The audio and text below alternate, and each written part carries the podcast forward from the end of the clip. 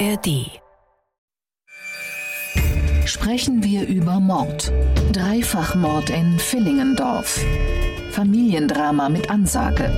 Der SWR2 True Crime Podcast. Mit Holger Schmidt und dem früheren Bundesrichter Thomas Fischer. Hallo zu einer weiteren Folge sprechen wir über Mord und hallo Mr. Strafrecht Thomas Fischer. Hallo Herr Schmidt. Vom eiskalten Mord spreche ich hier möglichst nicht, weil ich Ihren gestrengen Blick fürchte, Thomas Fischer, und weil das eiskalt zwar häufig im True Crime Genre gebraucht wird, aber selten stimmt. Heute könnte das anders sein. Das würde ich unter anderem gerne in dieser Folge herausfinden. Aber unsere selbst auferlegten Regeln zwingen uns zu einer Eingangsfrage wobei eigentlich ich diese Regel aufgestellt habe und Sie immer nur das Opfer sind, aber sei es drum. Ich möchte Sie nach den bei Ihnen meist verachtesten Worten aus der Boulevardberichterstattung in Strafsachen fragen. Blutrünstige Bestie, eiskalter Killer. Haben Sie besondere Lieblinge? Na, das waren schon zwei ganz gute Beispiele. Bestie, Killer. Kürzlich haben wir mal einen Fall besprochen, in dem damals die Polizei, als der Fall aktuell war, die Täter als reißende Wölfe bezeichnet hatte, also die Polizei, Pressestelle. Auch das ist ja schön, aber so in der Preisklasse muss man sich das schon vorstellen. Der heutige Fall hat solche Zuschreibungen auch erfahren. Wir werden das gleich auch bei den O-Tönen aus dem Fall hören, wie emotional bewegend er war, aber möglicherweise trifft zumindest eben der eiskalte Mord heute noch etwas eher zu als in anderen Fällen. In Villingendorf findet die von Nachbarn gerufene Polizei drei Erschossene, darunter einen Sechsjährigen. Der Schütze, der Vater des Kindes. Er wollte seiner Ex-Partnerin maximalen Schaden zufügen, indem er sie am Leben lässt und sie mit dem Verlust ihres Kindes weiterleben muss. Das Kind ist ja gestern in die Schule gekommen. Ist ja furchtbar. Die Mutter des getöteten Kindes erhebt schwere Vorwürfe gegen Behörden und Polizei. Diese hätten ihre Familie trotz Morddrohungen nicht genügend geschützt. Ich habe in meiner persönlichen Karriere einen solchen Fall noch nicht erlebt und ich hätte auf diesen Fall verzichten können. Kind, Cousine und neuer Freund sind tot. Die Mutter wird absichtlich am Leben gelassen. Der Staatsanwalt, ein Oberstaatsanwalt für Kapitaldelikte, hätte auf den Fall gerne verzichten können. Das hat er eben gerade gesagt. Ich will jetzt gar nicht drauf rumreiten, Thomas Fischer, dass ein Staatsanwalt dem Grundgesetz verpflichtet und dem Schutz des Lebens vielleicht immer sagen sollte, dass er auf Morde gerne verzichtet hätte. Aber schon diese Aussage ist doch eigentlich ein gewisses Qualitätsmerkmal. Oder sind Staatsanwälte an diesem Punkt vielleicht ein bisschen melodramatisch? Ja, vielleicht ein bisschen. Auch ein Staatsanwalt plaudert halt mal was in ein Mikrofon. Und zu sagen, da hätte ich gern drauf verzichtet, ist ja eher so eine flapsige Bemerkung. Auch forensische Pathologen verzichten vielleicht gerne auf die eine oder andere Leiche. Das, glaube ich, darf man nicht so ernst nehmen in dem Sinne, dass er auf andere Morde nicht gerne verzichten möchte. Aber das Geschehen hat es ja auch tatsächlich in sich. Hören wir die Fallzusammenfassung von Isabel Demey. Es ist der Tag seiner Einschulung, als sein Vater ihn erschießt. Mit drei Schüssen tötet Dragen D. seinen sechs Jahre alten Sohn. Und er erschießt den neuen Freund seiner Ex-Partnerin und dessen Cousine.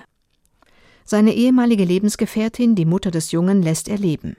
Der 40-Jährige will, dass sie ihr Leben lang leidet, so hat er es angekündigt. Am Abend des 14. September 2017 setzt er seinen Plan in die Tat um. Gegen 21.30 Uhr betritt Dragen D. die Terrasse der neuen Wohnung seiner Ex-Partnerin in Villingendorf bei Rottweil am Rande des Schwarzwaldes. Vor ihren Augen erschießt er ihren Lebensgefährten und dessen Cousine. Dann geht er in die Wohnung und tötet seinen Sohn. Im September 2017 verurteilt das Landgericht Rottweil Dragen D. wegen Mordes in drei Fällen zu lebenslanger Haft. Die Kammer stellt die besondere Schwere seiner Schuld fest. Dragen D. ist bereits wegen gefährlicher Körperverletzung vorbestraft. Schon seine frühere Ehefrau soll er tyrannisiert, geschlagen und bedroht haben. Auch seine nächste Freundin misshandelt er. Als sie sich im Frühjahr 2017 von ihm trennt, erwirkt sie ein Annäherungsverbot und zieht mit ihrem neuen Freund nach Villingendorf. Bei den Behörden beantragt sie, ihre neue Anschrift geheim zu halten. Rund vier Wochen vor der Tat, im August 2017, berichtet die Frau der Polizei von Morddrohungen ihres Ex-Freundes. Neun Tage später wendet sie sich hilfesuchend an das Jugendamt. Dragende hatte ihre Adresse herausgefunden. Wir sind in Lebensgefahr, schreibt die 31-Jährige. Keine drei Wochen später sind ihr Sohn, ihr Freund und dessen Cousine tot. Thomas Fischer, ein Mord mit Ansage, oder kann man eigentlich nicht anders formulieren? Wir haben oft über solche Fälle von sich anbahnender, androhender Gewalt gesprochen. Es ist unterschiedlich gewesen in den vorherigen Fällen. Schwieriges Wort jetzt, aber wie ideal sich die Opfer verhalten haben in der Abwehr dessen. Aber hier ist doch alles gegeben, was die Frau hat tun können. Warnen, hinweisen, sich verbergen, Adresse sperren. Ein wirklich sehr, sehr bedauerlicher Verlauf. Stimmt. Kann man nicht anders sagen. Was können wir daraus schließen? Eine zu geringe Beachtung der Polizei, des Jugendamtes gegenüber der Frau, die sagt, hey, er ist gewalttätig, hey, ihr wisst doch, hey, Achtung. Natürlich, im Ergebnis auf jeden Fall zu gering und wahrscheinlich auch im konkreten Fall subjektiv zu gering, nicht ernst genug genommen, eingeordnet in die Vielzahl von solchen und ähnlichen Hinweisen. Natürlich sind Morddrohungen nicht an der Tagesordnung, aber Gewaltdrohungen sind ja in solchen Fällen durchaus nicht fernliegend und auch relativ häufig, in welcher Form auch immer. So ein stalkendes Verhalten ist ja relativ häufig in solchen Situationen. Und wenn man das einfach dann in den Korb, so eine Meldung in den Korb legt, wo die anderen 40 auch schon liegen und sagt, na gut, übernächste Woche machen wir mal eine Gefährderansprache oder sowas, dann äh, kann es halt wie in diesem Fall schrecklich enden. Mhm. Kann man halbwegs seriös, pauschal etwas dazu sagen, warum es immer wieder vorkommt, dass Männer, wenn die Frau sich trennt, derart exzessiv durchdrehen und hier ja auch noch mit der Komponente, du sollst das alles sehen, du sollst gar nicht die Gnade haben, selber zu sterben, sage ich jetzt mal ein bisschen überspitzt. Du sollst das alles sehen, dich verschone ich. Das ist ja wirklich ja die maximale Gehässigkeit, die maximale Rache. Stimmt. Kann man so sagen, kommt relativ, nicht häufig, aber doch kommt immer wieder vor. Gewalt und äh, Gewaltandrohung und andere Pressionen kommen natürlich sogar sehr häufig vor. Woran es im Einzelnen liegt, im jeweils konkreten Fall, kann man nicht so ganz genau sagen. Natürlich auf den Einzelnen bezogen. Das sind immer irgendwelche Persönlichkeitsstörungen, spielen eine Rolle, spielen allgemeine Einstellungen eine Rolle, spielen so persönliche Vorstellungen von einer sogenannten Ehre eine Rolle und von der Rollenverteilung. Es spielen solche fantasierten Zugriffsrechte und Eigentumsrechte in Anführungszeichen spielen eine Rolle. All das äh, kommt da zusammen und dann natürlich die Unfähigkeit, manchmal auch Unwilligkeit, aber doch letztendlich auch Unfähigkeit, mit all dieser Wut, Enttäuschung und dem Hass einigermaßen konstruktiv umzugehen. Ja. Und dann kommt es zu solchen Explosionen von Gewalt und Rachefantasien, mit denen sich der Täter ja auch selber dann letztendlich aus dem bürgerlichen Leben rausschießt, muss man sagen. Ja. Insoweit würde ich mal sagen, eiskalter Mord ist auch in diesem Fall nicht so wirklich die richtige Vokabel.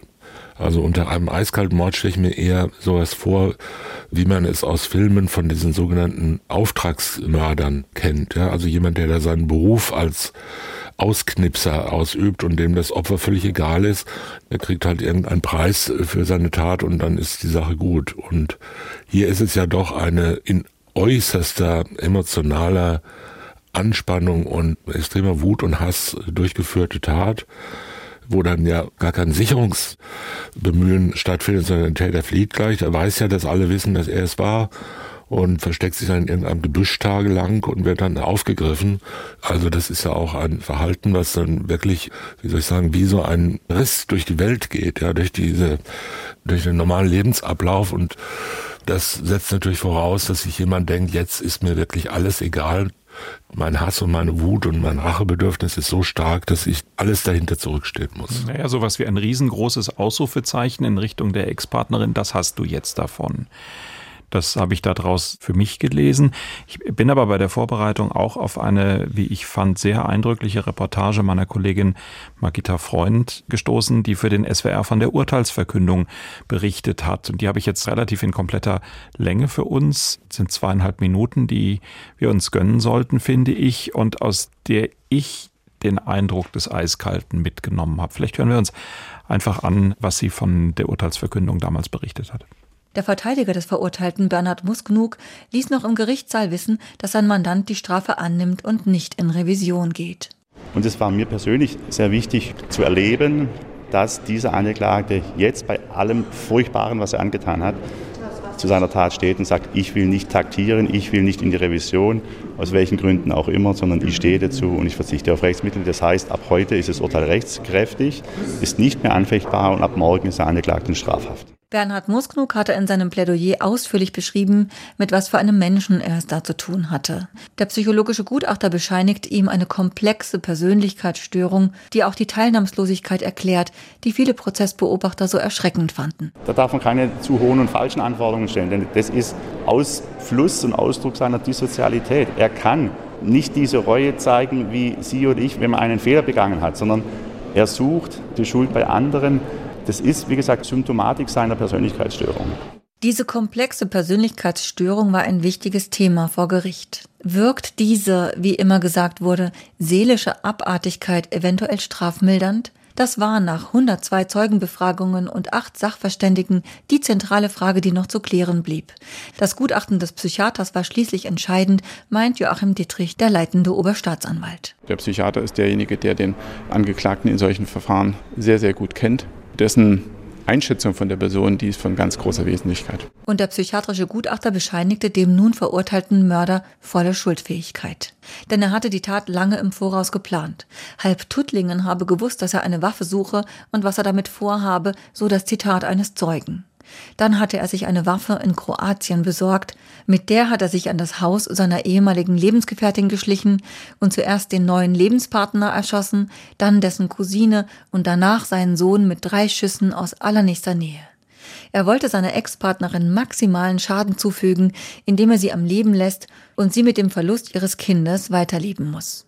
Es drängt sich der Gedanke auf, dass der Verurteilte vielleicht auch deshalb so zahm das Urteil entgegennahm, weil er ja schlussendlich doch erreicht hatte, was er wollte. Staatsanwalt Joachim Dietrich. Die Tat als solche ist ja immer noch da und die Tatfolgen sind immer noch da. Und das ist auch für mich das eigentlich Gravierende, dass eben drei Menschen ihr Leben verloren haben, aus letztendlich eher nichtigen Gründen. Dieser Verlust, der ist da und die, die ihn tragen, die müssen ihn ertragen. Und versuchen, damit zu leben. Ich habe in meiner persönlichen Karriere einen solchen Fall noch nicht erlebt und ich möchte ihn auch nicht nur einmal erleben. Und ich hätte auch auf diesen Fall verzichten können. Das wäre jetzt meine ausführliche Begründung, Thomas Fischer, warum ich auf eiskalt komme. Dieser Gedanke, der hat ja schon was zu sagen. Er kann das Urteil auch deswegen annehmen, weil er letztlich bekommen hat, was er wollte. Ja, das kann ich schwer beurteilen. Also, wir haben es ja gehört, der Mann hat eine schwere Persönlichkeitsstörung, heißt ja heute nicht mehr schwere seelische Abartigkeit, sondern schwere seelische Störung seit wenigen Jahren, damit man von dieser pejorativen, vorwurfsvoll moralisch unterlegten Bezeichnung ein bisschen wegkommt. Abartigkeit hört man heute nicht mehr so gern. Und die hat er und die macht natürlich Symptome, wie jede andere schwere Persönlichkeitsstörung auch. Also wenn Sie sich eine schwer narzisstische Persönlichkeitsstörung anschauen, in der Konkretheit oder eine Borderline-Störung, dann äh, führt auch das zu Verhaltensweisen, die ein normaler Mensch nur sehr schwer verstehen kann. Was dann dahinter steckt und wie viel, ähm, wie soll ich sagen, wie viel Verdrängung dahinter steckt und wie viel Fiktion oder auch so annähernd psychotische Zustände oder solche Entscheidungsstrukturen, die da vorgegeben sind, dass einer, dass jemand sagt, so muss es jetzt sein und es gibt keine andere Wahl mehr und das mache ich jetzt einfach und dann das natürlich irgendwie auf eine gewisse Weise eiskalt durchzieht oder sagen wir rational durchzieht. Das ist so individuell unterschiedlich. Und natürlich kann eine Persönlichkeitsstörung auch darin bestehen, gerade bei zum Beispiel dissozialen Persönlichkeitsstörungen, die zeichnet sich ja gerade dadurch aus. Das ist also, wie da ganz richtig gesagt wurde, ist ja gerade ein Symptom dieser Störung, dass Menschen extrem empathieunfähig sind oder alles immer nur nach außen richten, ja. Keine Reflexion über die eigene Verantwortung oder Schuld oder moralisches Versagen oder so haben, sondern das ganze Leben besteht für solche Leute aus einer Abfolge von Unverschämtheiten, die ihnen angetan werden und denen man sich entweder ergibt oder gegen die man zurückschlägt. Und alles ist immer, egal wie das Leben verläuft, egal welches in Anführungszeichen Pech man hat, sind immer andere Schulden, niemand selbst. Das kennt natürlich jeder ein bisschen von sich selbst, aber das darf man nicht verwechseln damit, was ein Psychiater unter einer schweren seelischen Störung in, in einem solchen Sinn versteht. Das sind schon wirklich gravierende Sachen. Das bedeutet ja nicht, dass es automatisch zu einer Entschuldigung, also Exkulpierung, zu einer Minderung der Schuld führt, sondern es bedeutet nur, es besteht eine Störung, die dazu führen kann. Das war ja genau die Aufgabe auch des Sachverständigen in diesem Fall, der sagt, wie stark beeinträchtigt das denn das Wissen des Angeklagten um das Unrecht. Das war offensichtlich nicht beeinträchtigt. Er hat ja nicht gedacht, das ist erlaubt. Sondern es ging ja auch wieder nur, wie in den allermeisten Fällen, um die sogenannte Steuerungsfähigkeit, das heißt um die Hemmschwelle. Und da spreche ich mir halt immer bei solchen Störungen von einer möglichen Aufhebung oder erheblichen Verminderung der Steuerungsfähigkeit unter ein Maß, dass wir in unserer Rechtsgemeinschaft nach den derzeitigen Erkenntnissen und Voraussetzungen und Beurteilungsmaßstäben noch für in Anführungszeichen normal halten. Auch das Normale hat ja eine große Bandbreite. Jeder Mensch ist anders. Manche regen sich ganz schnell auf, manche ganz wenig manche fast nie und manche explodieren bei jeder Gelegenheit. Die sind trotzdem alle nicht geisteskrank, sondern wir halten das alles noch für im, im Rahmen dessen. Das sind unangenehme Menschen, denen darfst du nicht... Leicht reizbar. Leicht reizbar, dem darfst du nicht dumm kommen oder streitet sich mit jedem, ja, und der liegt mit der ganzen Familie und allen Nachbarn permanent in Dauerstress und Streit bis dahin, dass jemand sagt, jetzt hilft gar nichts mehr, jetzt muss ich da mal Feuer legen bei meinem Nachbarn, ist ja noch ein ganzes Stück hin und hinzugehen und sozusagen auf offener Straße, also in der Öffentlichkeit, drei nahestehende Menschen zu erschießen oder jedenfalls den eigenen Sohn zu erschießen am Tag seiner Einschulung, das ist ja ein extremer Schritt dahin. Da muss man natürlich fragen, wie hängt das zusammen mit dieser Persönlichkeitsstörung, mit dieser psychischen Erkrankung? Und dass das zu einer Aufhebung der Steuerungsfähigkeit führt, also dass jemand überhaupt nicht mehr überhaupt keine Chance mehr hat, sein Verhalten noch irgendwie zu kontrollieren, das lag ja hier offensichtlich fern. Siehe lange Vorbereitung, Androhung und so weiter. Eine Tat mit langem Anlauf. Die andere Frage ist, war seine Steuerungsfähigkeit so stark vermindert, dass man sagen könnte, das ist nicht mehr im Rahmen des Normalen. Der Mann ist zwar schuldig, aber er ist halt auch krank, schwer krank. Das hat der Psychiater hier ja auch abgelehnt und hat gesagt, nein, aus dem Gesamtzusammenhang der Umstände wahrscheinlich aus der detaillierten Planung, Waffe beschaffen und lauter so Sachen, Androhung, verfolgen, Adresse rauskriegen und die ganze Zeit über mit diesem Plan schon schwanger gehen. Da zeigt sich, dass der doch eine gewisse Lebenspraxis, könnte man ja, sagen. eine Rationalität ja. entwickelt ja. hat, die ihm halt im Rahmen des Normalen, in Anführungszeichen, liegt, auch wenn sie kriminell und irgendwie uns völlig fremd erscheint. Aber es ist so. Es gibt halt Menschen, die vielleicht von, ich will nicht sagen Natur, es klingt immer ein bisschen merkwürdig von Natur aus oder aus Erfahrung heraus und aus anderen Umständen ihrer Persönlichkeit so sich entwickeln, dass die in solchen Reaktionsmustern dann agieren.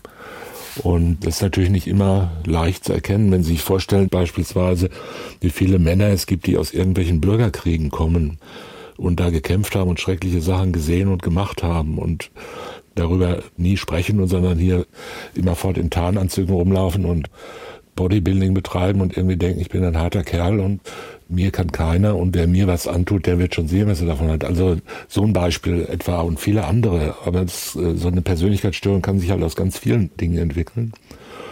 Und man muss halt auch dann diese Entscheidung treffen, ist das noch im Rahmen des Normalen oder ist es jetzt krank im weitesten Sinne? Und hier ist es halt so entschieden worden, dass, genau, sind. dass der keine Einschränkung seiner Steuerungsfähigkeit hat. Und Sie würden jetzt nach diesen Diskussionen meinem Eiskalt beitreten wollen oder nicht? Ich trete dem in dem Umfang bei, in dem ich es jetzt relativiert habe. Ich glaube, das muss reichen. Darauf kann ich mich einlassen. Mir ist noch der Satz des Rechtsanwalts im Ohr von gerade eben, der im Zusammenhang mit dem Revisionsverzicht gesagt hat, es sei auch ihm persönlich wichtig gewesen, da frage ich jetzt den Rechtsanwalt Thomas Fischer, ist das ein erstrebenswerter und für ein glückliches Berufsleben wichtiger Satz und ein wichtiger Erfolg, dass man glücklich ist mit dem, was der Mandant entscheidet? Naja, wenn er es entscheidet, volentin und fit injuria, sagt Justitia. Also sagt jedenfalls der altsprachlich gebildete Jurist. Für die Leute unter uns, die nicht sagen, dem Zustimmenden geschieht kein Unrecht. Wenn der was will, der soll halt seinen Willen kriegen. Also des Mandanten Wille ist sein Himmelreich letzten Endes. Warum der jetzt nicht in Revision geht, gibt es ja viele Möglichkeiten natürlich. Das muss ja nicht bedeuten, dass er sagt, jawohl, ich bin ein Drecksack und bitte sperrt mich lange ein. Das will er wahrscheinlich nicht.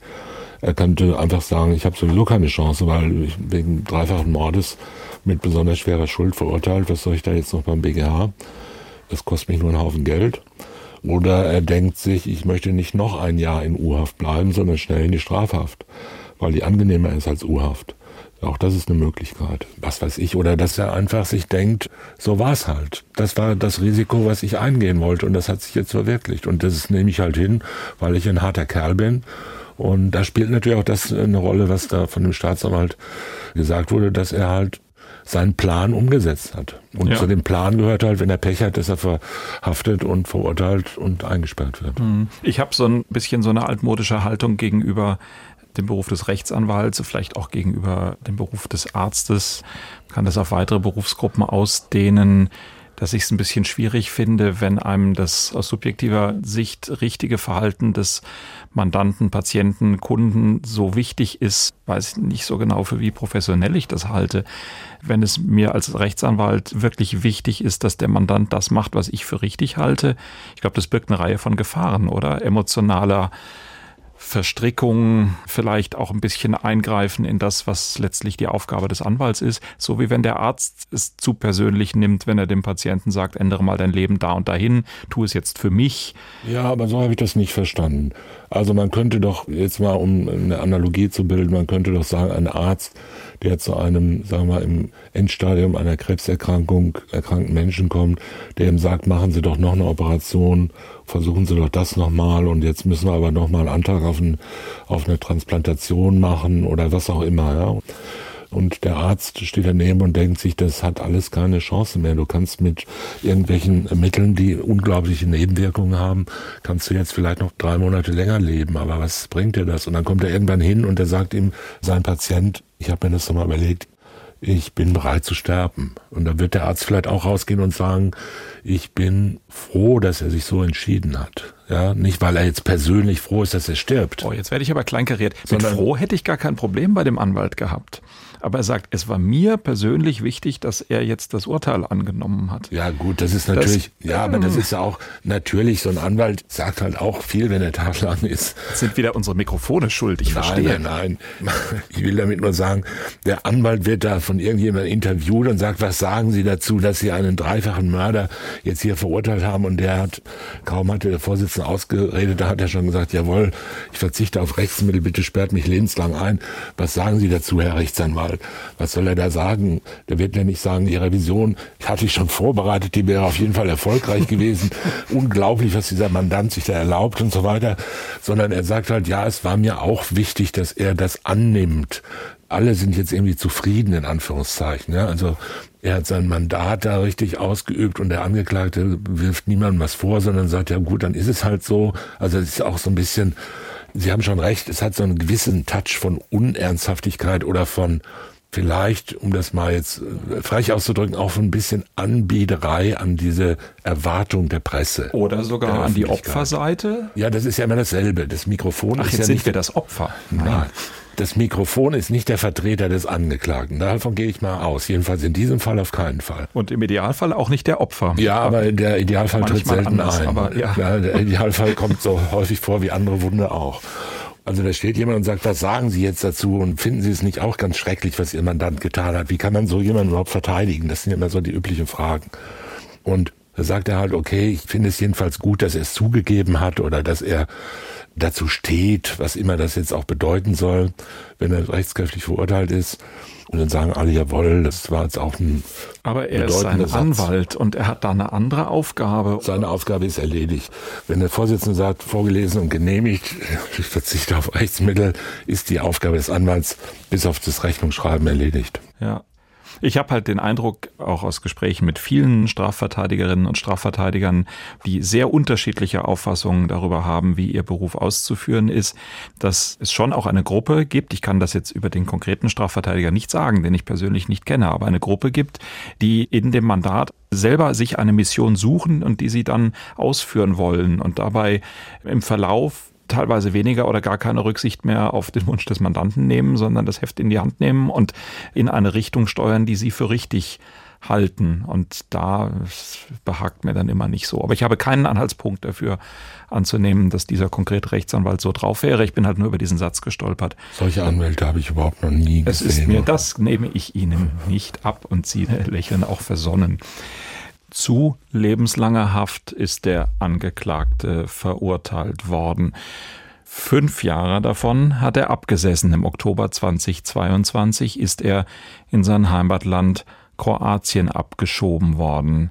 Thomas Fischer, vielleicht das noch. Wie gehen wir damit um? Das ist nach meinem Eindruck jetzt fast schon überraschend schnell anderen Verfahren, mit denen ich mich beschäftigt habe, sind solche Abschiebungen eher erst nach einer noch längeren Verbüßungsdauer erfolgt. Man kann das, wir haben das auch schon an anderer Stelle diskutiert, man kann es, glaube ich, unterschiedlich sehen. Man kann sagen, wenn man einigermaßen sicher davon ausgehen kann, dass er in seinem Heimatland auch weiterhin eine Haftstrafe abzusitzen hat, dann mag es in Ordnung gehen. Es schont ja auch den deutschen Steuerzahler.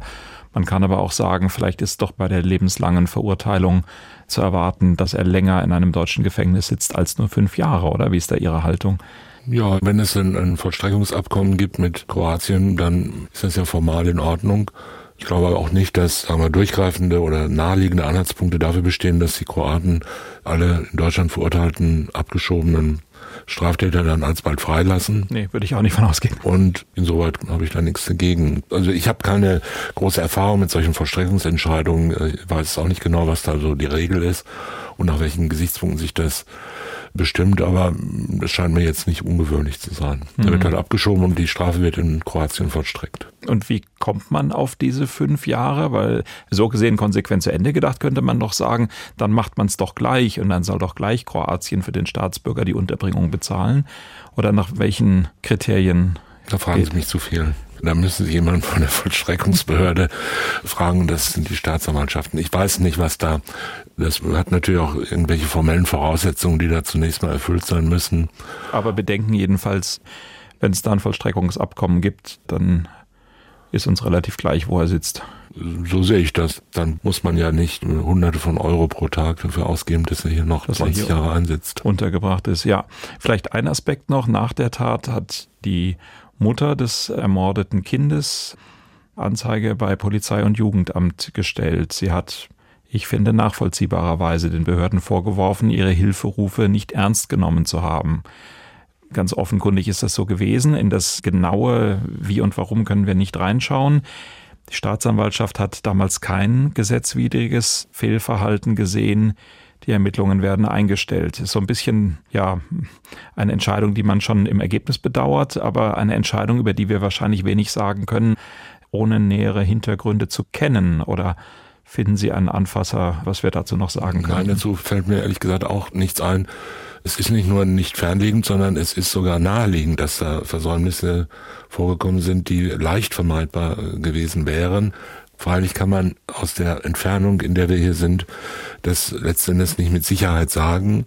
Die Staatsanwaltschaft wird es geprüft haben und wie stark sich einzelnen Beamten und Bediensteten des Jugendamts sich das aufdrängen musste nach der damaligen Lage, das kann ich jetzt so nicht beurteilen, das weiß ich nicht. Aber dass man das in diesem Fall prüfen musste, und kritisch prüfen musste, das ist auf jeden Fall richtig. Und hätte es dazu diese Anzeige bedurft oder gehen Sie davon aus, dass das die Staatsanwaltschaft auch von sich aus angefasst hat? Oder hätte anfassen sollen, ist die bessere Formulierung. Hätte anfassen sollen, davon gehe ich mal sicher aus, ja.